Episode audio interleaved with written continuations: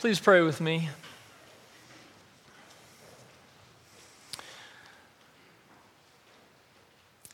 Lord, may the words of my mouth and the meditations of our hearts be pleasing in your sight. O Lord, our rock and our Redeemer. Amen.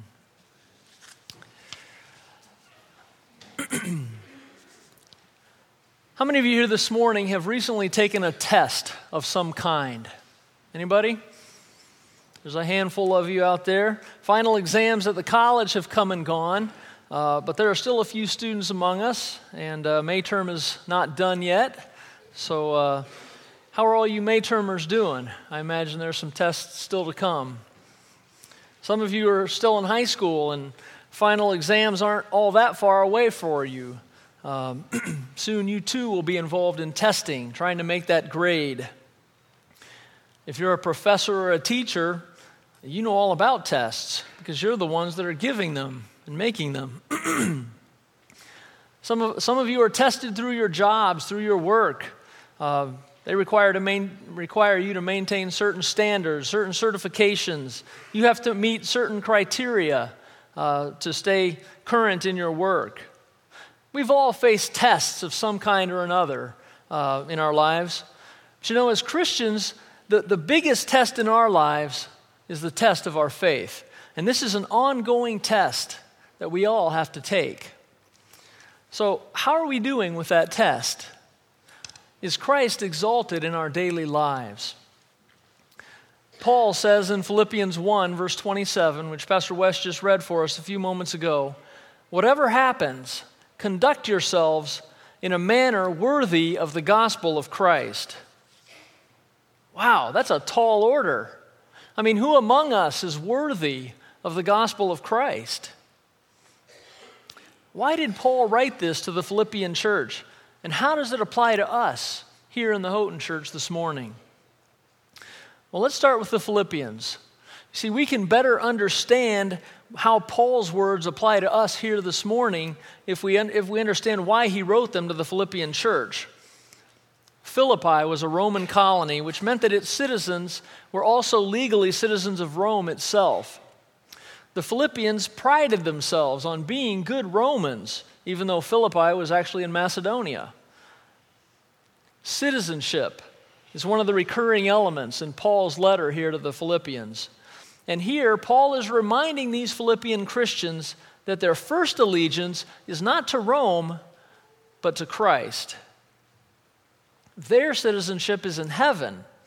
And more important than conducting themselves in a manner worthy of Rome, they were to conduct themselves in a manner worthy of the gospel of Christ. well, the same is true for us today.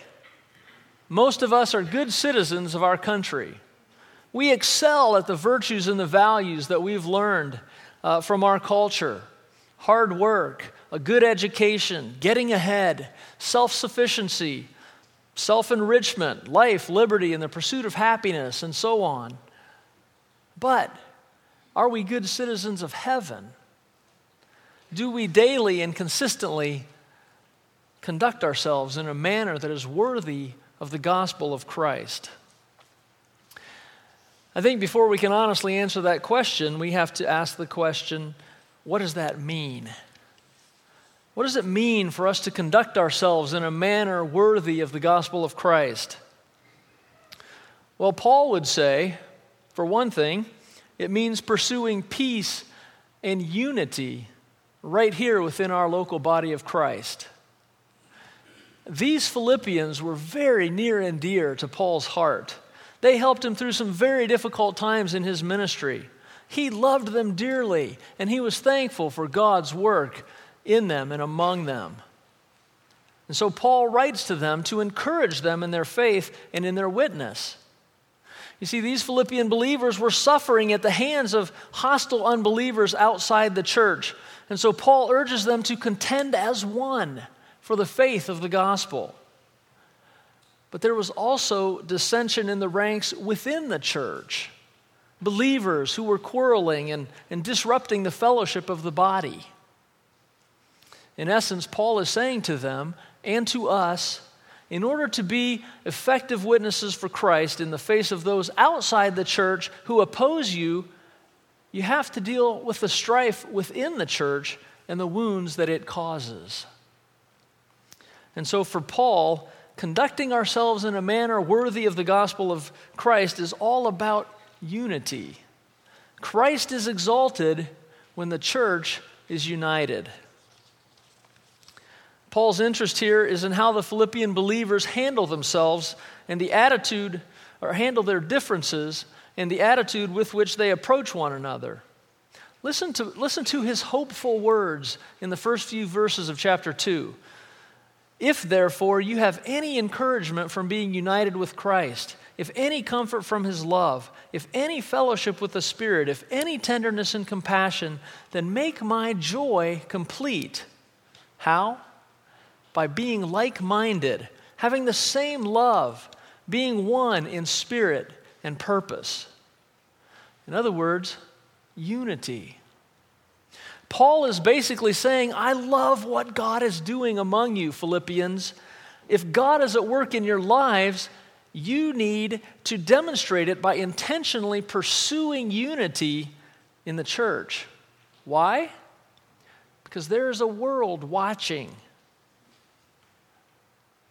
And they want to see if you believe what you say you believe. I wonder as outsiders look in on us here in Houghton, what do they see? Is Christ exalted among us? Would it be accurate to describe us as being like minded, having the same love, being one in spirit and in purpose? We all know that differences of opinion arise and, and not everyone agrees on everything. Paul's not disputing that at all. The goal is unity, not uniformity. But can it be said of us that we are standing united, contending as one for the gospel? Unity. That's a great goal, right? I mean, who can argue with that? Everybody wants unity, but it's not really that simple. I mean, unity is elusive. How can we be united when we have so many differences? We have different opinions, different desires, different personalities, different needs, different tastes, different priorities. How does unity play into all of that? Well, yes, unity is difficult, but I'm reminded of the words of, of Jesus with God, all things are possible. And Paul pinpoints the key to unity and shows us in these next verses the path to get there. He says, do nothing out of selfish ambition or vain conceit, but in humility consider others better than yourselves. Each of you should look not only to your own interests, but also to the interests of others. So, humility is key. Putting the good of others ahead of our own is necessary for unity in the church to be a reality. Does that describe us? If someone were describing you to another person, is that how they would describe you? Ron Sider, in his book, The Scandal of the Evangelical Conscience, contends that there is little practical difference between evangelical Christians and non Christians in many aspects of life. Sider says, by their daily activity, most Christians regularly commit treason. With their mouths, they claim that Jesus is Lord, but with their actions, they demonstrate allegiance to money, sex, and self fulfillment. Now, it would be easy for us to write off Sider's claim altogether. Many of us would say, well, that's, that's not me at all, and I'm sure that's not most of the people in Houghton. And it may be true that, that not many among us are given to pursuing money or sex as, as a means of self fulfillment but are we really all that easily rid of self interest? I would venture to guess that for many, self fulfillment is still the primary goal, even in the church. Self interest runs deep, and apart from a mighty work of God's grace in our lives, many of us won't even be able to recognize it in ourselves. though we quickly recognize it in others, don't we? I wonder what selfish ambition and vain conceit might look like among us here in Houghton. what about a spirit of competition? Though most of us would hate to admit it, I fear that even as Christians, too often we compete with one another for position, for power, for prestige. Gordon MacDonald recalls the familiar story from Oscar Wilde about the devil crossing the Libyan desert. And uh, along the way, he came to a spot where a number of his colleagues, a number of demon fiends, or whatever you want to call them, they were tormenting this, this holy man of God, this, this hermit. Well, the holy hermit was pretty easily able to shake off the, uh, the evil suggestions of these fiends, and, and the devil watched them fail several times, and then he stepped in to give them a lesson. He said, What you do is too crude. Watch me for just a moment. And with that, he turned and he whispered in the, the hermit's ear, He said, Your brother has just been made bishop of Alexandria. And then he watched as a scowl of jealousy began to cloud the, the calm face of the hermit. And he turned to his little demon friends and said, That is the kind of thing that I recommend. Do we feel threatened by the success of those around us? Jealousy and unhealthy competition certainly threaten unity within the church. What about a spirit of criticism? This happens when we become bitter with those who differ with us. It happens when we take too personally decisions uh, with which we don't agree. It happens when we try to turn matters of principle into matters of preference.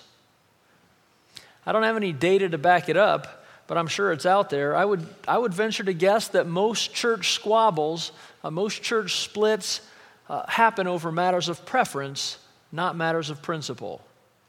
Instead of really listening to each other and trying to work through difficulties together, the two sides simply attack each other's positions and they exchange criticisms, driving a wedge further into the divide. As one person put it, both sides wrap themselves in principle and then sharpen their spears. And then there's the spirit of condescension. This is really pride disguised as love. Most of us don't mind working with and helping other people as long as we and they know that we are moving down to do it. We all like to serve if it makes us look good and feel good. Love for the weak and oppressed usually only appeals to our pride without challenging it. The challenge is to serve someone who is our equal or better.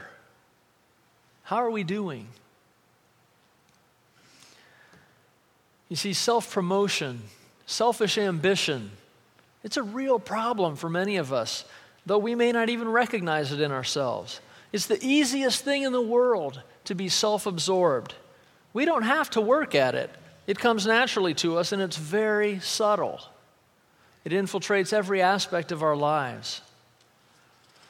Michael Lindvall, the pastor of Brick Presbyterian Church in New York, says if the brokenness of this old world has some core malignancy, it must be the tendency for every last one of us to see him or herself as the center of the universe. Each of us tends to fancy himself the one around which everything rotates like planets around the sun. Even faith can become self serving, a way to find peace for me, a way to find fulfillment for me, a way to discover meaning for me. It doesn't take any intentionality to be self absorbed, it takes intentionality not to be. I confess, I've been asking God to work on me in this area. I know about myself that I can be pretty self absorbed sometimes. Mary knows it about me too.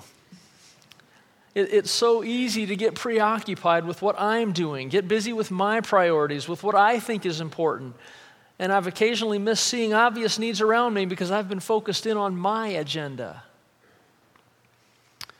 And every so often, by God's grace, I'm able to step back and realize that my thoughts have been all about me, me, me.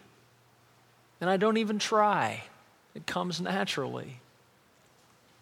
I'm asking God to work in my life in this very point because to live my life out of my own self interest is to not live a life worthy of the gospel of Christ. Paul says humility is vital to unity. Selfish ambition destroys unity, humility creates unity. Well, I looked up humility in the dictionary, and guess what it said? It gave me this very helpful definition the quality or condition of being humble.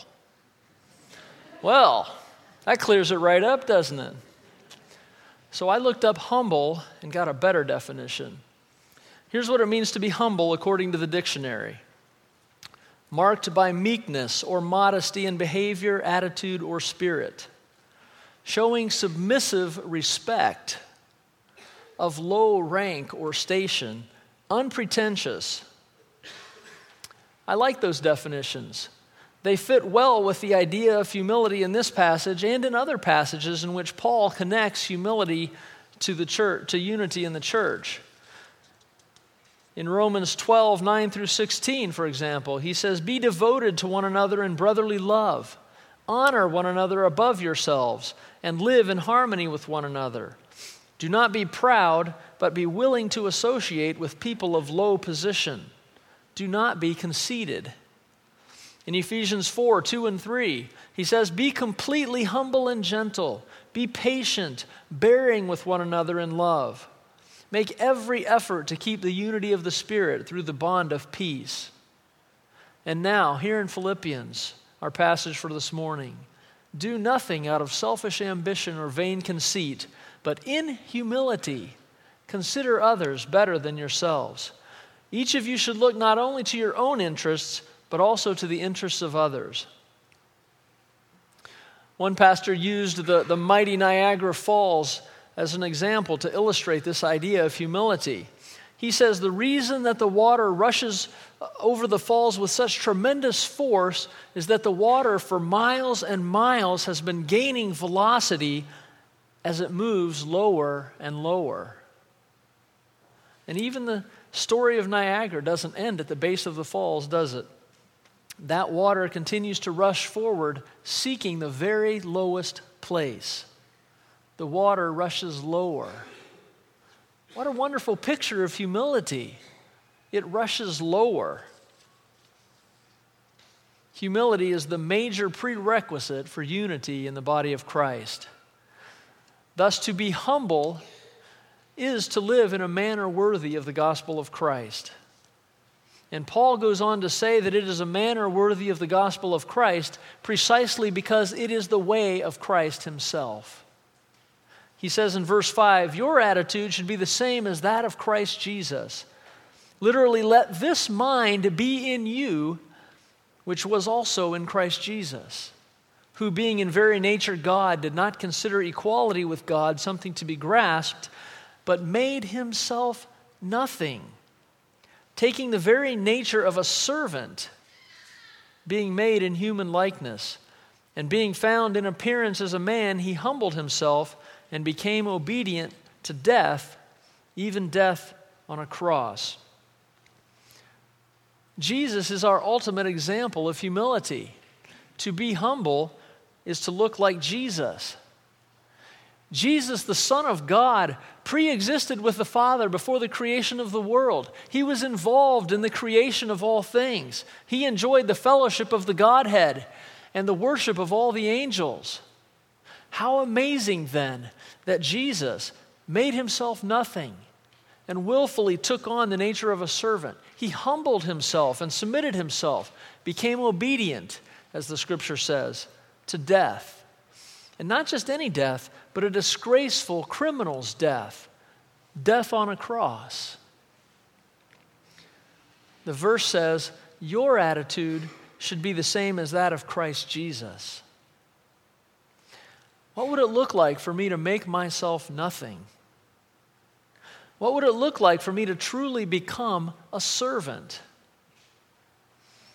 In a world of self interest, self promotion, self protection, and self fulfillment, what would it look like for me to humble myself and become obedient? Christ is our pattern for humility.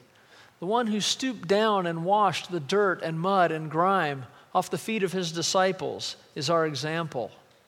The one who came to serve, not to be served, is our model. What was the result of his humble obedience? Therefore, God exalted him to the highest place and gave him the name that is above every name, that at the name of Jesus every knee should bow in heaven and on earth and under the earth, and every tongue confess that Jesus Christ is Lord to the glory of God the Father. Christ himself, uh, Christ humbled himself for others, and God highly exalted him, and his exaltation brings glory to God. As believers, we best glorify God when we exalt Christ. We best exalt Christ when our lives are characterized by the humility of Christ. We best live our lives in a manner worthy of the gospel of Christ by becoming like Christ. Now, you may again be thinking a lofty goal, a worthy goal, but I'm not Christ. How can I live up to this?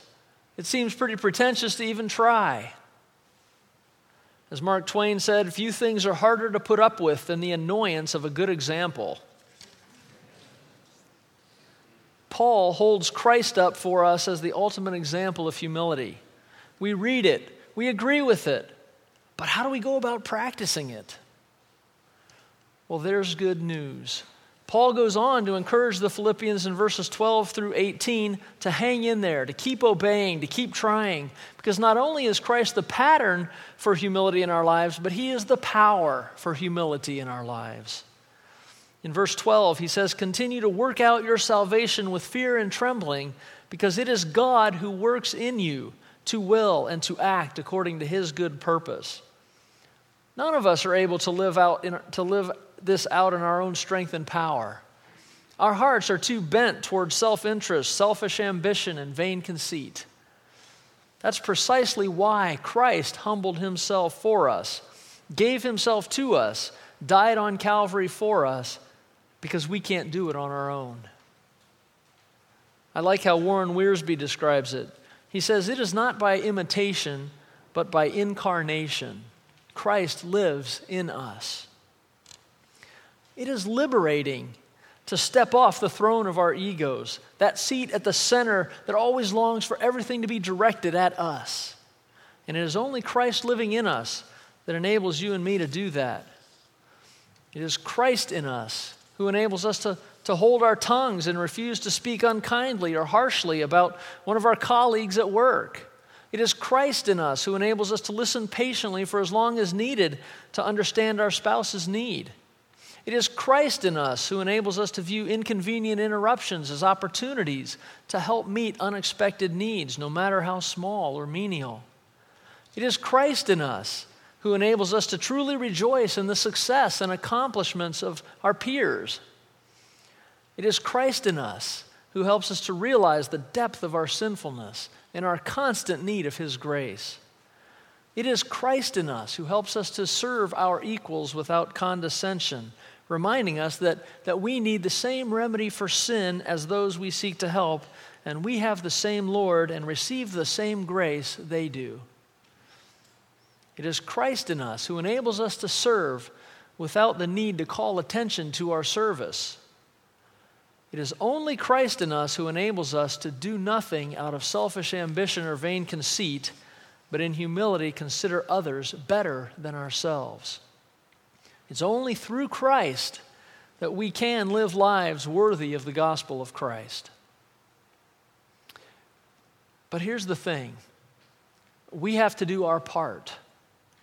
God wants, uh, God wants us to live lives worthy of the gospel of Christ, and Christ is the one who enables us to do that. But we have to cooperate with God's grace. We have to work out our own salvation, as Paul says, in that sense. Easy? No. Difficult? Yes. One pastor said, We confuse the meaning of grace with easy and conclude that since we are saved by grace, the rest should come easy. And when it doesn't, we get discouraged and walk away. G.K. Chesterton said the Christian ideal has not been tried and found wanting, it has been found difficult and left untried. See, most of us, I believe, truly want to be Christ like.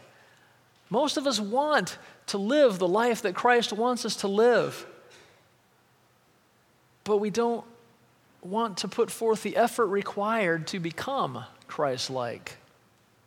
And so, for many of us, the end result is that we talk a good game, but our lives don't really look all that much like Christ. And if our lives don't look increasingly more like Christ, then we are not passing the test of faith. Ask yourself this test question this morning. I've been asking it of myself.